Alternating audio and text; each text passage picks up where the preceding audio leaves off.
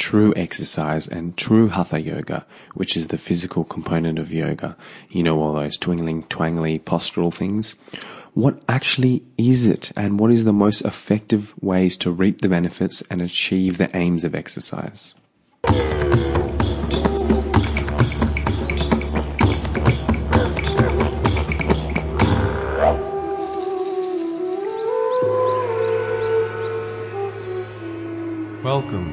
The Vital Veda Show. Immerse in a shared experience with me of exploring exciting realms of holistic health and the rich, expansive field of consciousness of which underlies and encompasses everything. It is here that we explore the essence of what health and vitality truly is. Get ready to discover how to enliven your ultimate potential for health and to live a life in a frictionless flow while achieving more. You deserve to feel vitality. As a matter of fact, it is innate within you.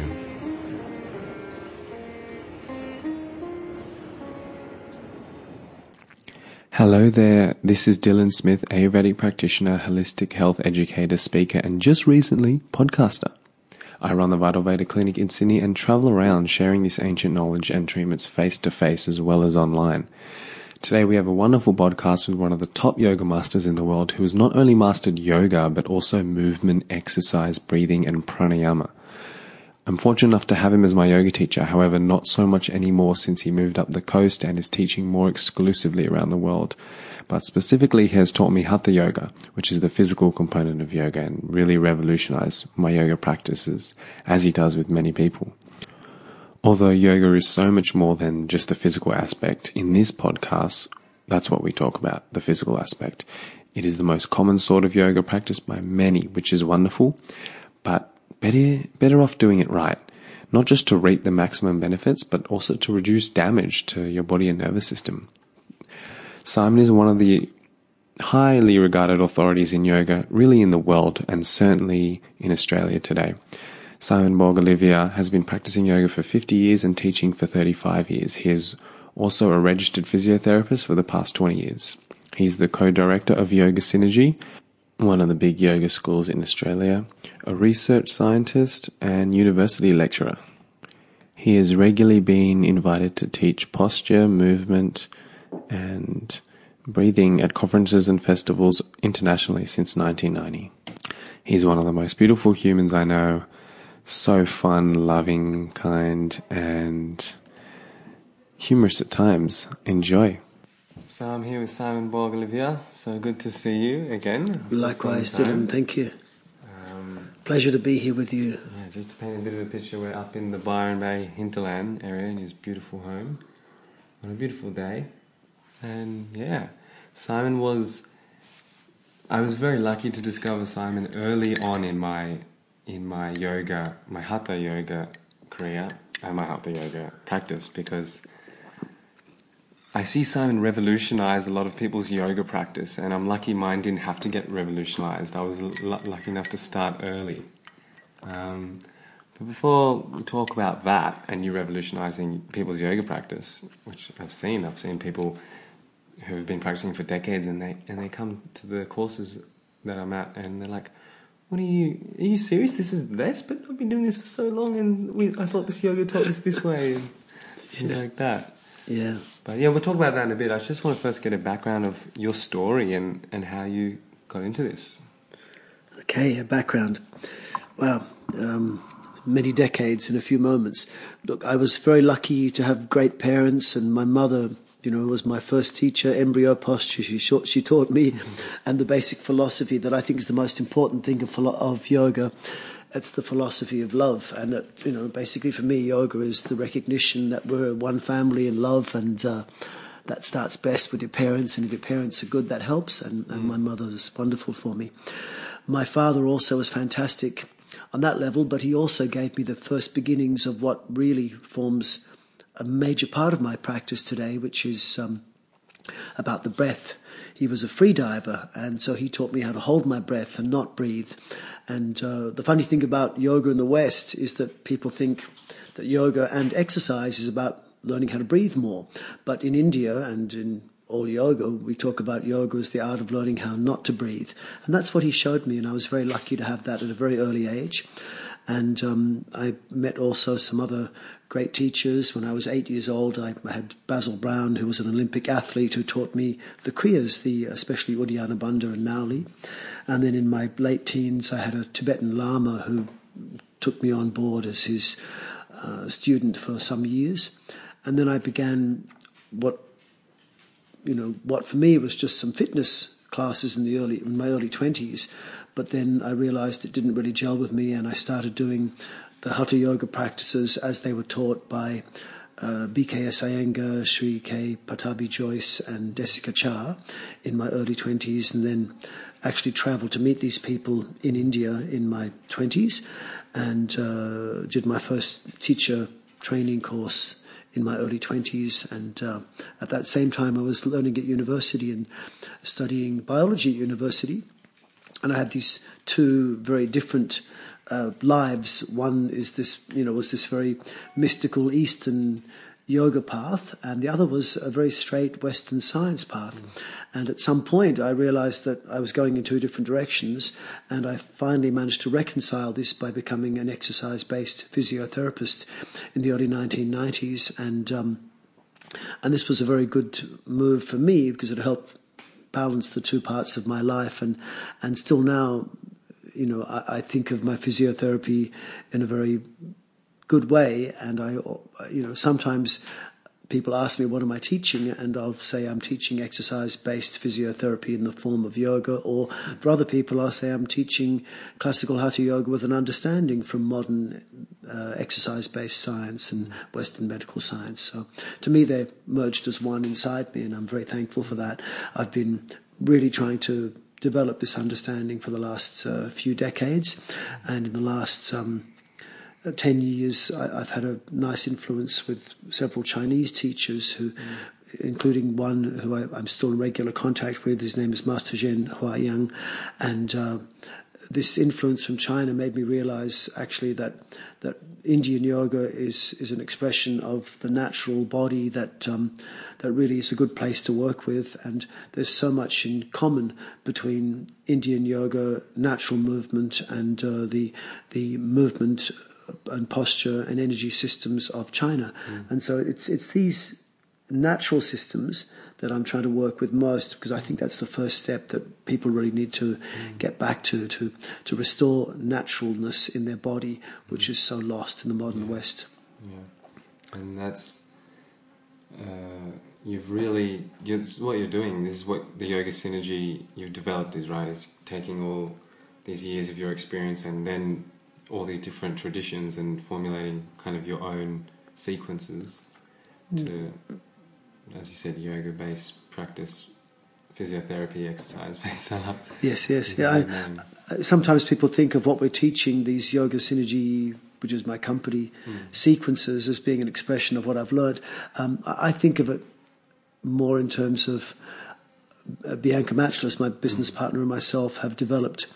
Um, an understanding of um, Western medical science, you know, especially in the form of physiotherapy, and um, we've tried to apply that to help the Western modern non-natural body to access the teachings of the East, and um, and we can use this understanding to actually improve any exercise form and especially any yoga form. Mm. But when you really take an understanding of the applied anatomy and physiology of the body and especially the modern Western body, mm. then for us it was almost like the yoga synergy sequences just fell out. Mm. And it became if you want to teach people how to do it, this is the best way of mm. doing it. But we can apply the system to any yeah. system of yoga, and, and I teach mm um, you know, regularly around the world. I mm. teach people who only practice Iyengar yoga or mm. Ashtanga yoga or Bikram yoga, and. I'm happy to teach them their style and help them make it better. But if I'm teaching people fresh, I find there's an easier way of teaching most people most of the time for the best results on a physical level, physiological level, mental level over an ongoing period of time. And it was a pleasure pleasure having you in, in my classes mm. because you're an intelligent, bright person who, when I met you, you were, you know, quite a, a few mm. years younger. And so it was just wonderful to have mm. someone bright and intelligent who could, who could work with something and receive it without having to tell you all the things that you have to unlearn first. Because, you know, it's, for me, it's quite easy to teach beginners, especially intelligent beginners, the most difficult thing I face around the world is just trying to get rid of the bad habits that people have got and the basic misunderstandings, the misconceptions people have about uh, not just modern yoga, not just what yoga is meant to be, but also even exercise-based, Yeah. you know, science. What are some of those habits? Common, most common, st- started around the yoga. Um, well, you know, a, a lot of people think that yoga and, and health is is about learning how to stretch more, to tense more, to to get your heart rate up more, to breathe more. Whereas it's just so logical, and even the mm. Western person with these misconceptions can logically see that a healthy person is someone who runs fast and makes their heart beat less, mm. not more, who makes their breath less, not mm. more breath when they're running fast, who actually can do something like you, you know, like a rhythmic gymnast might do 20 backflips in a row and land in the splits, which obviously takes a lot of flexibility and stretch. Mm. But while they're doing it, the effortlessness mm. and grace they're doing it with, and that whole parasympathetic, enjoyable, calming way they're doing it, tells you that they're not stretching or tensing muscles. They're just moving through what for them is a natural range of uh, movement. And I think it's so important to recognize that if we're talking about yoga, we're talking essentially about a very loving place and a very connected place.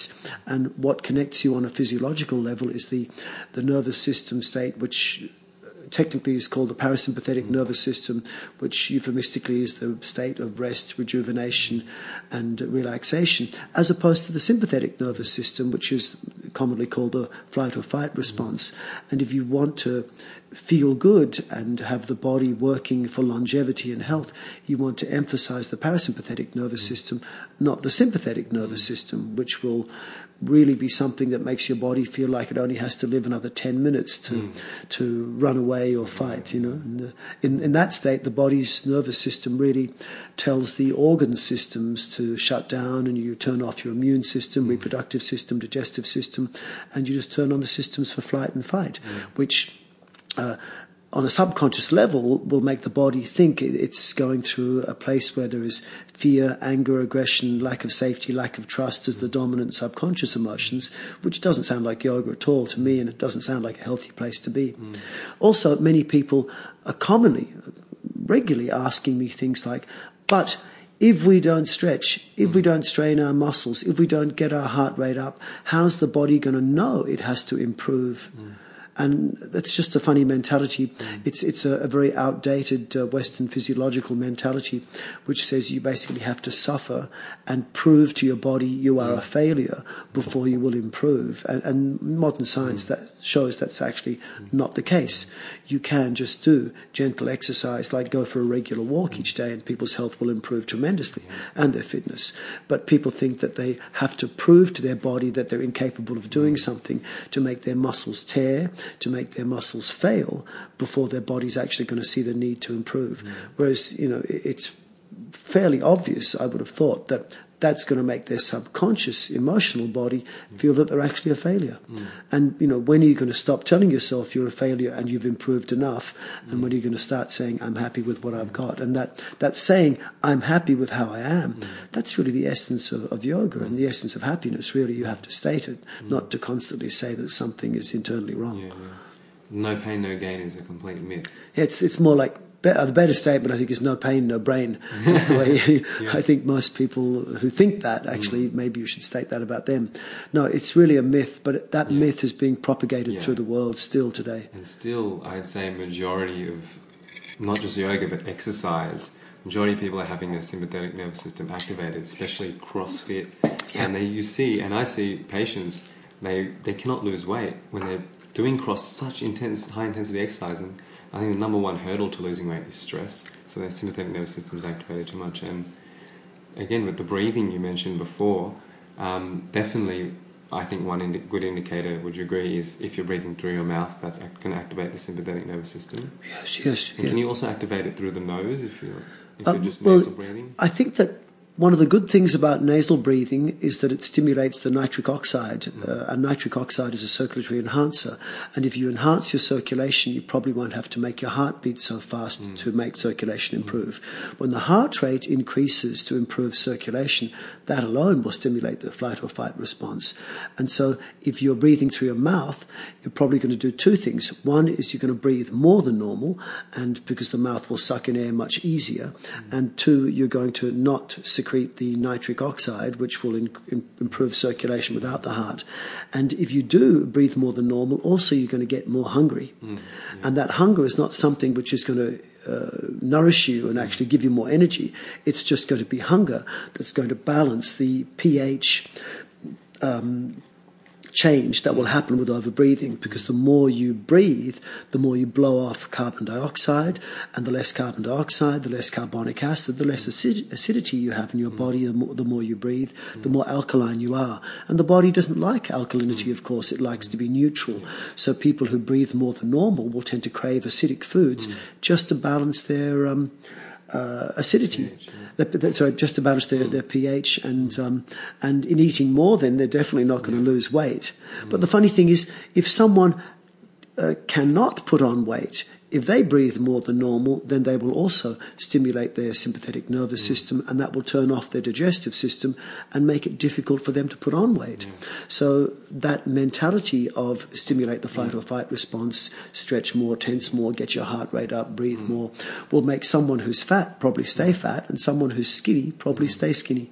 Yeah, and it's not just just quickly. It's not just with exercise. It's with our sympathetic nervous system is activated way too much. You know, we're we're not designed to be under the gun so much and have uh, flight or fight activated. And even people eating, like, I don't care if you're eating the best organic Ayurvedic food, if you're eating it in front of your desk quickly, in front of the computer or on the bus, your, yes. your, your rest and digest, your parasympathetic nervous system is not activated, so you cannot digest it. So. No, it's, uh, it's true. I've, I have to catch myself sometimes mm. eating too fast because I know I'm probably not going to digest the food mm. properly if I'm chomping and stomping. Mm. And a couple of times the last few years, I caught myself biting my gum, mm. which is something really, which is a sign that you're eating yeah. way too fast. you know, if you if you're biting yourself.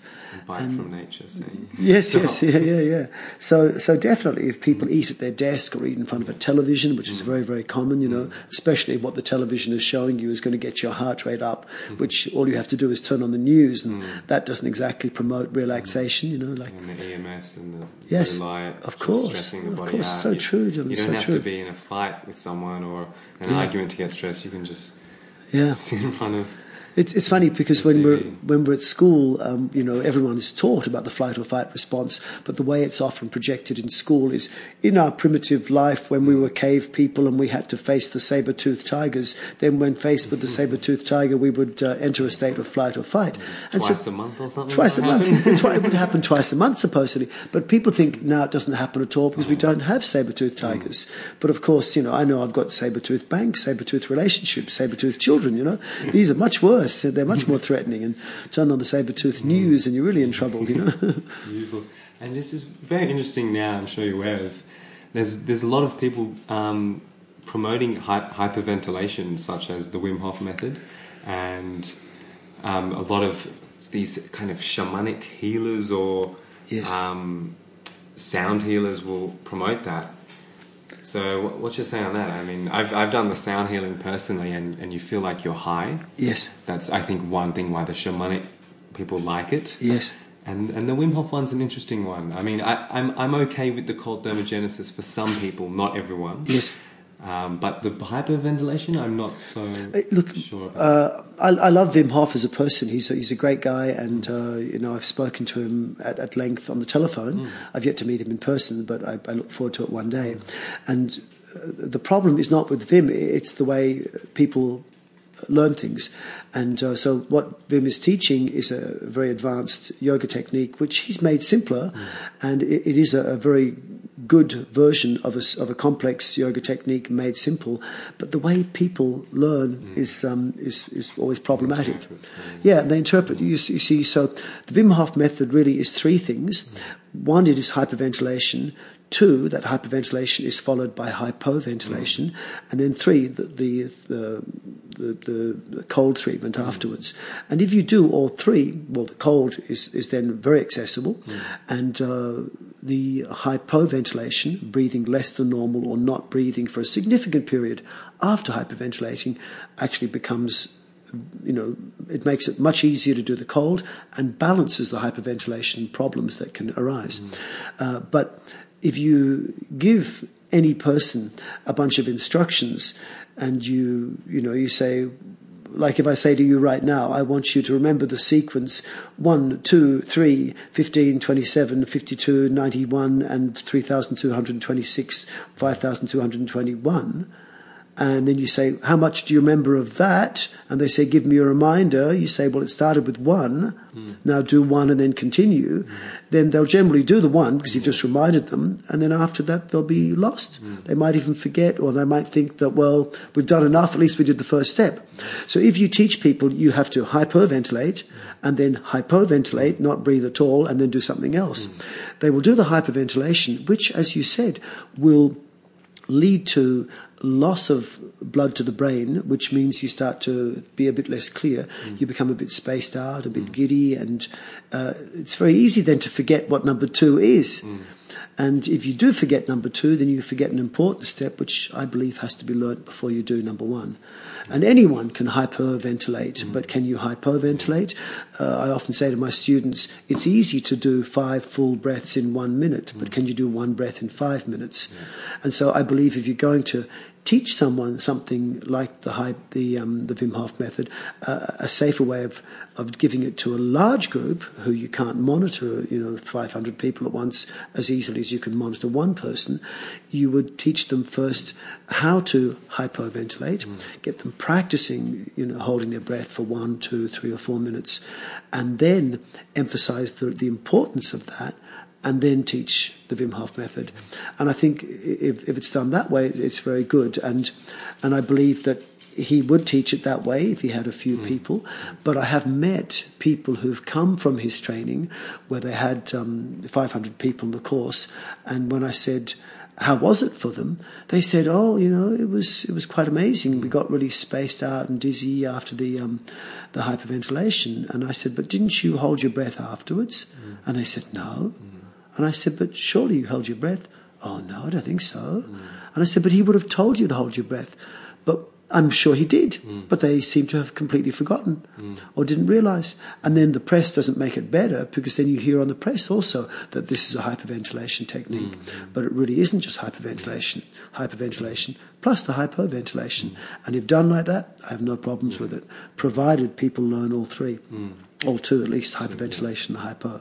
But when we're talking about just the exercises for hyperventilation by itself, mm. look, you know, there are some benefits. You mm. can actually stimulate your nervous system to the point that you become hypersensitive. Mm. And in the 70s, they called it rebirthing. And, and so, yes, you can possibly relive some ancient traumas, including the trauma of birth, if that's called a trauma. And maybe that's a good thing. Or maybe you're just going to relive a trauma and have it twice rather than yeah. once, you know? Because there are people who uh, did hyperventilation, and I've, I've spoken to many of them, and they just felt that although they relived the trauma, experiencing it twice yeah. wasn't actually a way of resolving the trauma.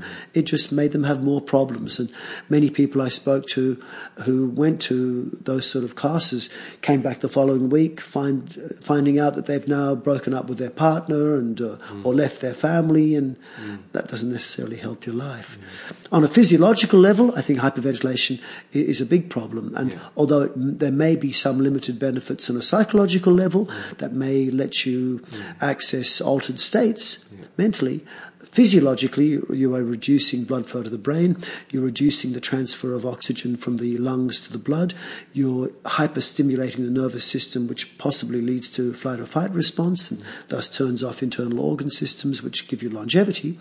And you're going to be reducing, via the Bohr effect, the entry of oxygen into the cells, which will mean that the cells can only metabolize glucose then on an anaerobic level as opposed to the aerobic level, mm. which means then you'll need up to 19 times as much sugar to get the same amount of energy, and uh, you'll basically have 19 times less energy than the people who metabolize uh, oxy- uh, sugar with oxygen and mm. get oxygen into the cells.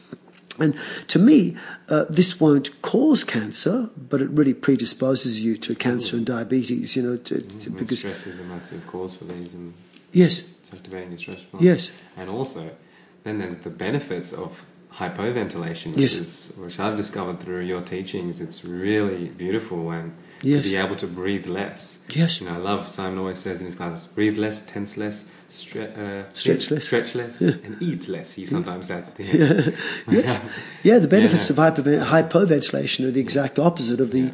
um, things I just mentioned. You know, the, less you breathe, uh, you'll be able to bring more blood to the brain, more oxygen into your from your lungs to your blood. Uh, you'll calm the nervous system. You'll be able to make oxygen enter your cells and and create 19 times as much ATP for each mm. sugar molecule that you uh, metabolize, and uh, this makes you less hungry as well. You know, and also provides this sense of um, less neediness yes. with everything, and and same with the less eating. You know, as yes. a culture, we generally eat too much. Yes, we're reliant on it as energy. So we're less reliant on breathing and food. We we capture this capability of, of less neediness and not so reliant on these things. Less addictions. Yeah, there's addictions people who go out and need food in their bags just in mm. case. You know, mm. like mm. be free, travel light. Yes. Well, one of the big things in the philosophy of yoga is the notion that you should uh, make habits that are good habits and break habits that mm. are bad habits, and, and the idea that habit in general is not a good thing. Mm. So, habit means another way of saying addiction. And on a cellular level, the more addictions you have, the more the uh, cell membrane becomes bound with receptors that are only for addiction, mm. and then you disallow the possibility of having entry points for nutrition and exit points for things that have to leave the cell in the in the on a cellular level, the more things you are addicted to, mm. and so to get rid of any sort of addiction is a good idea, really, mm. and it's what yoga says. And as well as the the breathing and the stress response, I mean, what we can call hatha yoga. Can we call it, or can we say exercise is, is like a hatha yoga? We, we can say that pretty much every technique that is used in modern exercise I have seen used by hatha yogis in, in India and uh, the equivalent in, in China. Every mm. exercise mm. technique can be called a technique used in hatha yoga, mm. but how it's used in hatha yoga to create yoga is mm. not always the way it's used in, in Western yes.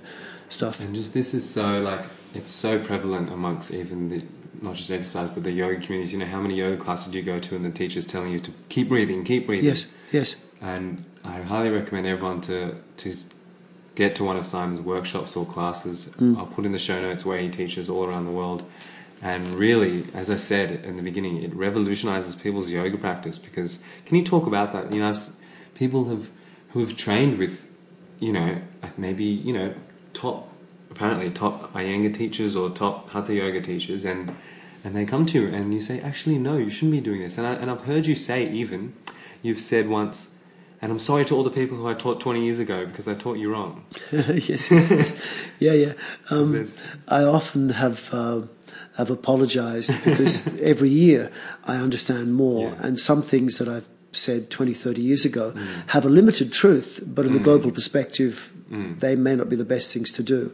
There's, uh, you know, I'm, I'm learning with the years to not say anything is wrong as such, because there is no wrong no. or right, mm. but just what is your purpose. And if your purpose is simply to stretch out some muscles, there's many ways you can do it, mm. including some that are quite aggressive. Mm. But if that's purely your aim, then do it. But if you care about the state of your mind or the state about your physiology and you consider that to be important, then there are maybe better, more balanced way of doing things. Mm. So now I look much more for balance, which for me is an mm. expression of satya in yoga mm. or truthfulness, honesty, like running an honest business. It's, it's a balanced approach.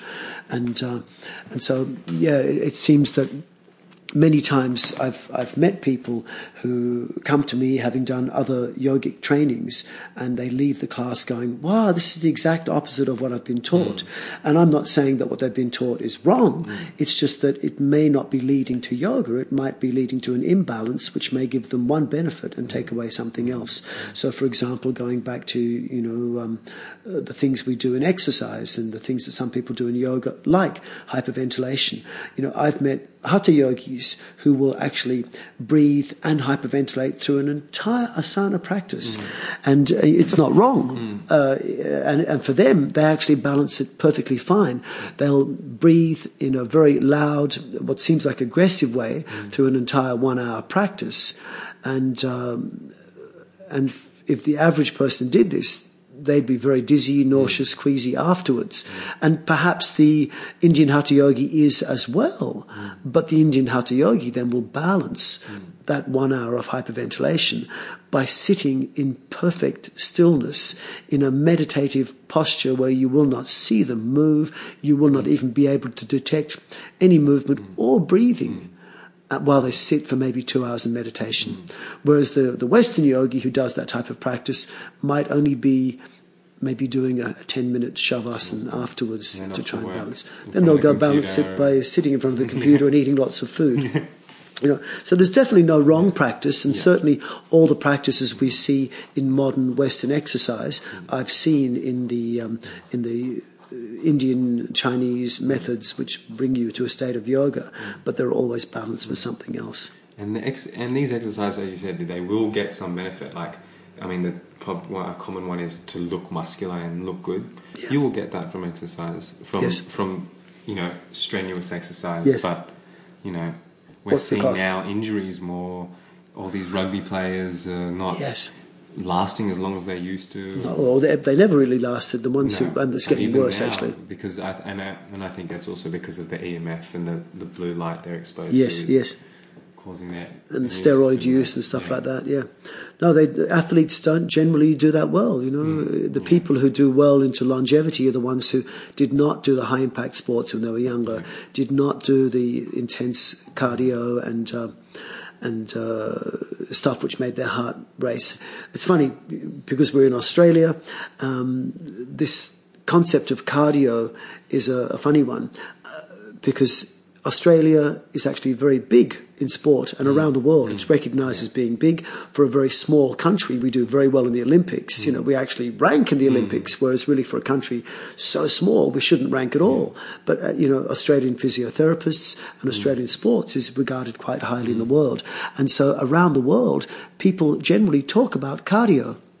But cardio is as Australian as saying going for a barbie rather than barbecue. Mm-hmm. And, and so cardio is short for cardiovascular. Mm-hmm. And so when you do good cardio work, you're actually meaning to do good cardiovascular work. Mm-hmm. And cardio means the heart, vascular means blood vessels. So for me, good cardiovascular work means can you improve the function of the blood vessels? Can the blood vessels themselves improve their ability to carry blood rather than the heart taking all the strain? And, um, I've got a paper which uh, has yet to be published uh, from, with Professor Marc Cohen at RMIT University, which is the 12 different ways that you can move blood through the body. Only one of those is the heart. And if you can actually minimize the use of the heart, which will necessarily imply the, the stimulation of the sympathetic nervous system, and utilize the other 11 methods to move blood through the body, then there is a much greater balance. But the emphasis, of course, in the West has been on cardio, cardio, mm. cardio, and if it's just increasing heart rate, that's not healthy. So that's a much better definition of exercise. It's increased blood flow yes. to all areas of our body for greater healing yes. and greater, you know, not only yes. heal and increase the longevity and feel good. Yes. Rather than get muscles and look good. By the way, which you'll still get. Um, it's a byproduct with the other with the problem. Yes, yes. The, the, way I look at it is, if I talk about the general global purpose of yoga, it's to recognize that we're all connected as one mm. family in love. It mm. sounds very very soppy, mm. but then if I have to say, how do you do this on a physiological level? Well, it's to make energy and loving information flow through the body. Mm. Well, how can I say that scientifically as opposed to a soppy way? It's to improve the um, activity of the cardiovascular system, so you minimize the stress in the heart, make the heart beat less, but still make the blood flow and uh, emphasize the activity of the parasympathetic nervous system and utilize the enteric nervous system while minimizing an overuse of the um, sympathetic nervous system. Still, of course, you have to learn to use and, and uh, keep activity occasionally in the sympathetic nervous system. But as you were suggesting before, like the, the cave people, maybe mm. twice a month being faced with a saber-tooth, saber-toothed mm. tiger. Um, one uh, revealing study that came out recently, which which reflects this, is that physiologists, exercise physiologists, have realised and published papers suggesting that if say an Olympic runner were to run for 100 minutes, then to get the best results, to get them to the next Olympics, you want to get them uh, only for 10 minutes should they not be able to talk. For at least 80 minutes, they should be able to talk normally, like you and I are talking now while sitting. Mm. And for maybe 10 minutes, they might talk a bit labored, but for only 10 minutes out of 100, should you not be able to talk. And that not be able to talk might suggest sympathetic nervous system, mm. as opposed to being able to talk naturally, being mm. parasympathetic. But if I have to take that one step further, hmm. it's not just 10% of the time you want sympathetic nervous system. I think that is going to help get people to the next Olympics, but they don't really care about how long they're going to live after that. And often they don't do that good. So maybe really, if you consider that most people's life is filled with ongoing stress, then maybe take that into account and maybe on an exercise level, maybe only 1% of the time going into a state of flight or fight. And that's certainly what some of these studies are suggesting on the um, idea of high impact uh, interval training. You know, but maybe even that's excessive. I read one recently that said that um, you only need about 15 minutes a week of resistance training, for example, to actually improve uh, strength and flexibility. And it's so because you know a lot of people are giving their time of the day for themselves, some self care time, as exercise. So really, you know, if you want to break your day up to have your self time and some self care time, do some real exercise as Simon's suggesting, and you know, don't go for an hour when you're stressing your body out. You know, give yourself some rest and stress-free time. Yes. With some, you know, proper yeah. practice. Um, yeah, great. And just one more thing on that. And I've also heard you say, you know, we should not j- go directly from the teachings of, say, Iyengar because their bodies were different to ours you know, they, we cannot say, Iyengar's teaching this pose, well, maybe that's not relevant for us and we should adjust it. And that's what you've done a fantastic job with the yoga synergy practices. You're still doing those same muscle movements and certain vertebrae, um, you know, positions, but in a slightly different posture in a slightly different way to adapt them for the Western yes. body. Look, you know, what you say is, is true. And maybe Iyengar was probably the, the worst um, person to talk about there because he actually oh, did yeah. take into account um, mm. the modern Western body much more than mm. other traditional yogis. So he, you know, he worked a lot with uh, people in mm. Indian cities, for example, who had been mm. living on chairs sure. for ages and they'd lost a lot of their naturalness. Mm-hmm. But uh, but even Mr. Iyengar uh, I think maybe didn't take into account the Western mind mm. as much as perhaps mm-hmm. he should have. Mm. You know, like basically, if I had to say to someone, go and learn yoga from someone, mm. then I wouldn't usually suggest going to India. Mm. If you want to learn the philosophy of yoga, mm. go to India. Mm. And all you have to yeah. do is go live in an Indian village and see yeah. how Indian families mm. work. Mm. This is beautiful. Yeah. And if you want to see master yogis, go to mm. India, but not to learn off them how to be physical and physiologically and, and mentally approaching it. Yoga.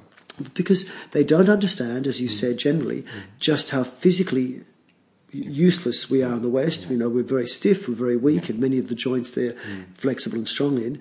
And also, they don't understand the physiology of the Westerner, mm. being a physiology of just total stress, and the mm. internal organ systems are mm. really mucked up. I'm talking yeah. about traditional yes. Indians at the moment, now which there are not that many of yeah. them left now, but the ones who really live mm. in, in, a natural environment. Still, there's, you know, we, we don't squat when we go to the toilet. No, exactly. And many of them don't either anymore. Yeah. Know? There's still a lot to. And, yeah, sure. And you know, even headstands here is quite unsafe to practice. You know, they've been carrying stuff on their heads. Yes. Yes. And, I mean, headstands is a big one that I think is over practiced. Yes, too, definitely, say? definitely, yeah. Causing yeah. issues with the neck and the cervix. Oh, you know, if you see in, in, India, even in modern India, in, in places like Goa, which is a, a beautiful tourist destination, mm.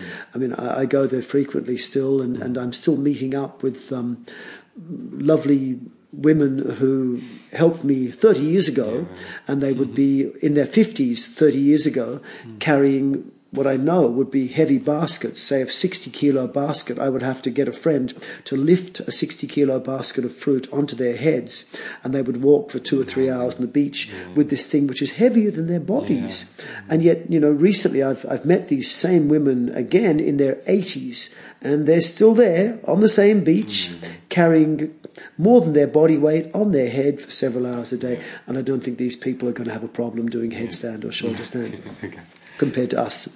And I'd love you to talk about someone who came into both of our lives, your life more than me, who was very exciting. Um, I found very exciting. You introduced me to him at one of your courses. You brought him as a special guest, Master Zen Hang Yung. Zen, Zhen Hua Yang, Zen yes. Hang Yang. Yeah. And I mean, yeah. Can you tell? I mean, I find his story very fascinating, and, and I like his most of his teachings. Would you explain a bit about his background? He's got a very interesting background. Master Hua Yang, he's an amazing man. He um, he came into my life about ten years ago, and uh, he has a history which is quite phenomenal.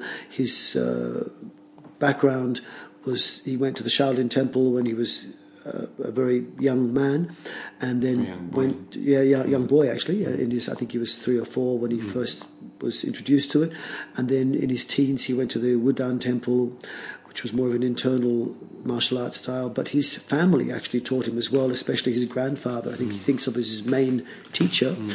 and his grandfather was of the lineage of the last of the bodyguards of the Emperor of China.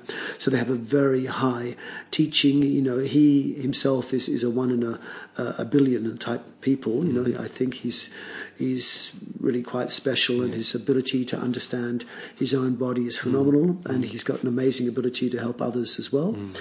And I have uh, tremendous respect for him, and, and so he's been very, very uh, good for me in terms of helping me understand uh, how to restore natural movement in someone, mm. and. Um, and so I've I've really enjoyed uh, sharing things with him over the last ten years. And he's got this amazing capability to harness energy and direct energy. Yes, yeah. I mean, and, and guys, he's he's in Bankstown, Sydney. You can yeah, access yeah. him easily. And he yes. runs courses with Simon in the Gold Coast occasionally. And yes.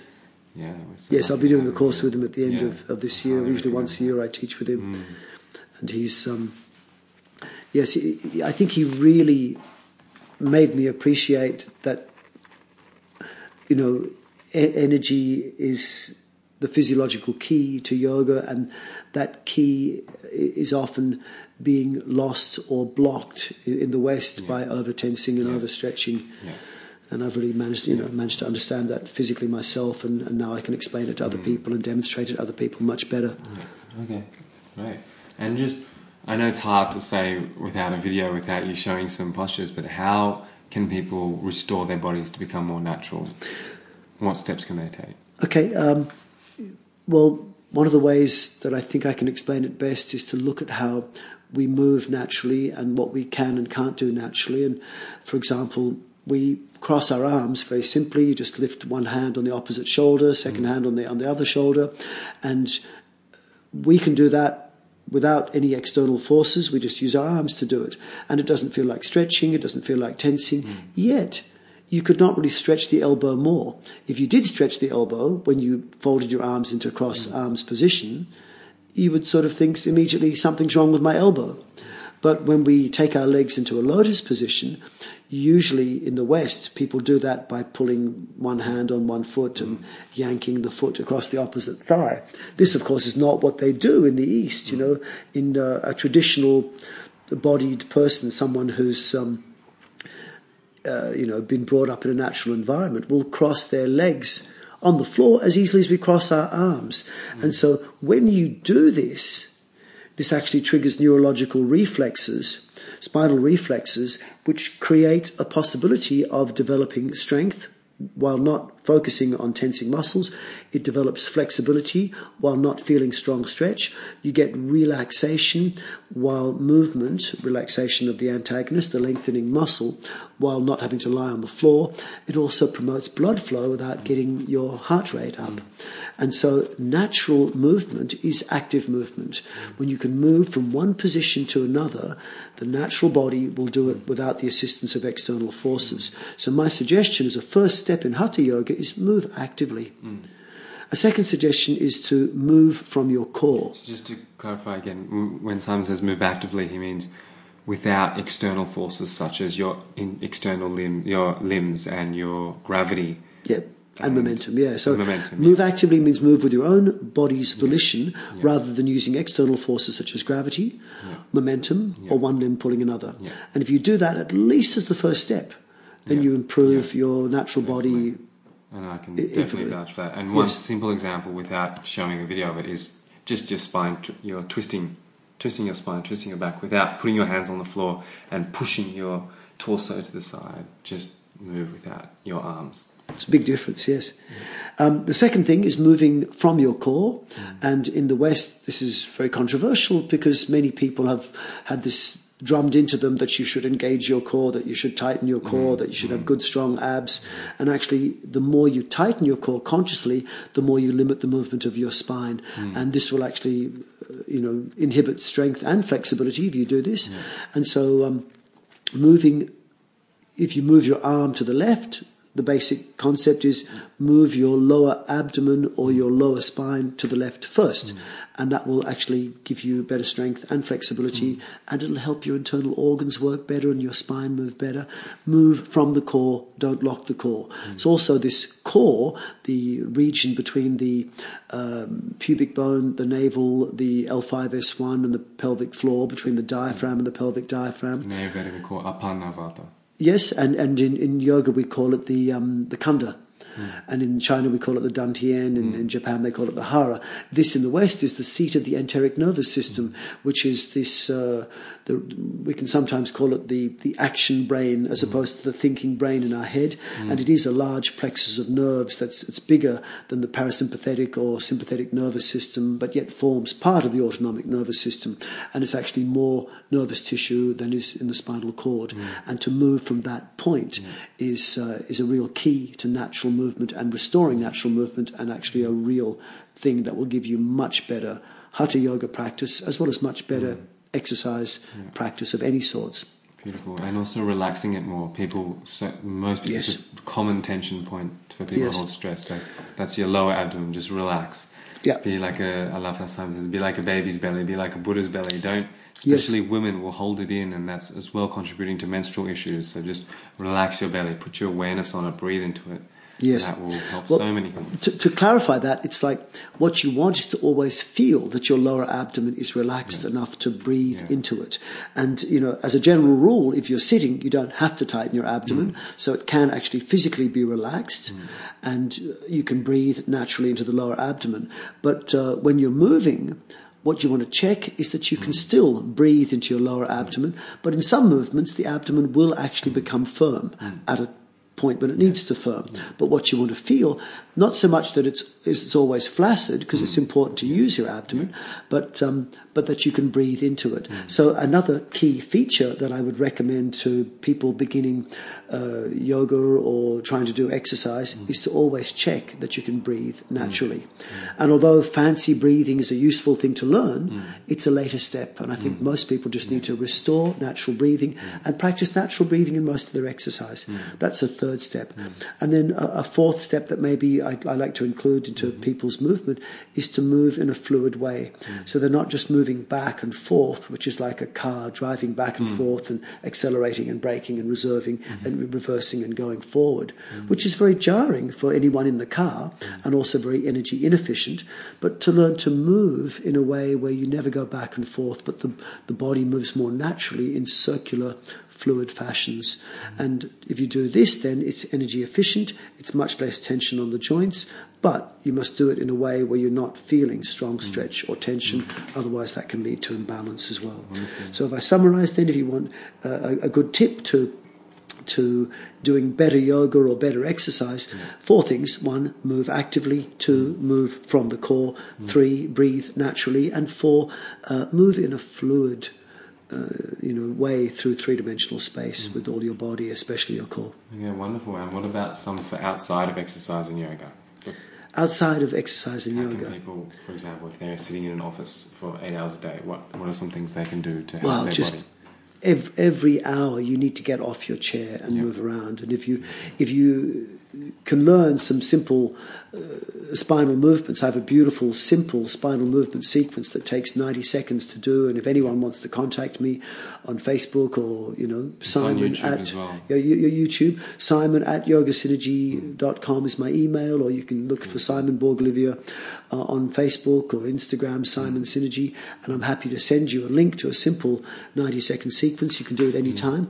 But if I can't give you that, then I really recommend get up. Go for a walk. When you walk, relax your abdomen, let your hips move, move your shoulders. And if you can't do anything else at your desk, at least rotate your shoulder blades uh, forward, backward, uh, alternating left and right side like bicycle wheels. That makes such a difference to the health of your of your spine. And uh, that's they're, they're hot little tips that Yeah. may be useful. And That spinal movements I love so much. It's I do it every day.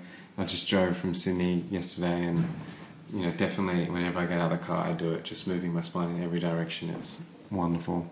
It's such fun. The first time I, I think the first time I came to a class of Simon, my friends were telling me, "You got to see this guy." I, I hardly any d- ever done yoga, and it, as Simon does, he's very, very kind and uh, how he how he in, how he meets everyone for the first time who attend his classes. And he came to me, he goes, he goes, "Hello, what's your name?" I said, "Dylan." He says, "Dylan, do you like dancing?" I said, uh, "Yes." He's like, "Okay, well." If you like, that's good. If you like dancing, this will be like dancing, and we did. And these remember. final sequences are like that. It's, it's a beautiful dance, but it's. But it's simple. I mean, I don't want to threaten Yeah, people by saying they have to learn to dance no, because some people get freaked out if I say they're going to dance. No, you these are simple. Uh, you know, I, I teach eight simple postures, which are actually four opposing pairs of postures, which is not hard to remember. Four things, and if you join them, uh, it's a little bit like join the dots as a child. And when you join the dots as a child, it might be, you know, eight dots that look like straight lines between them, but as an adult, the dots become more fluid and becomes that's what I'm asking, that's all. But you can make something a little bit softer, a little bit more fluid, get rid of the sharp edges. Wonderful. Okay, thank you so much. Anything else you want to say? Anything on your mind that's you want to share with people particularly? Dylan, it's such a pleasure to, to talk with you, and, and it's such a, a wonderful thing for me to feel that in the, the many years now we've known each other, and that you've really uh, gone from, from strength to strength. And you know, you were a, a, a fledgling when I met you. You know, you were much younger, and, and you looked like you had fantastic potential and a bright mind. And what I see is that you've become like a, a brilliant, sturdy tree in the forest that's that's actually um, giving uh, beautiful sustenance to the people around you. And your practice is is remarkable, and what you're sharing in your writing and your teaching and your treatments is remarkable. And so maybe I can conclude with my philosophy of life is that uh, is that really to embody the philosophy of yoga. I think the main purpose we have to be here is to do three things. One is to enjoy our life, and that's something which you can always choose. It's an expression of santosha, if you like. And the the second thing is that we should uh, look after our bodies because they are the uh, the heaven and earth we have, and we should respect and honour them and take care of them. And then when we do those two things, we can do the the next important thing, which is to help other people enjoy their lives. And that's what I see you doing. It's what I'm trying to do. So enjoy your life, look after your body, help other people enjoy their lives, and then we can really resonate this idea that the world is a large family in love, living in an ocean of love that we can actually uh, bathe in and share. Share. Thank you. Thank you so much. Thank you very, very, very much. Um, thanks for listening, guys. Hope you enjoyed the podcast. Uh, if you want to check out Simon's stuff, you can see the link below. Simon Borg-Olivier. And don't forget, if you want to schedule a consultation with me, we can do Skype consultation, talk about your health, get to the underlying cause of disease, and make you realize the essence of your health. Please subscribe to the podcast and leave a review. I love reading them. Wish you well.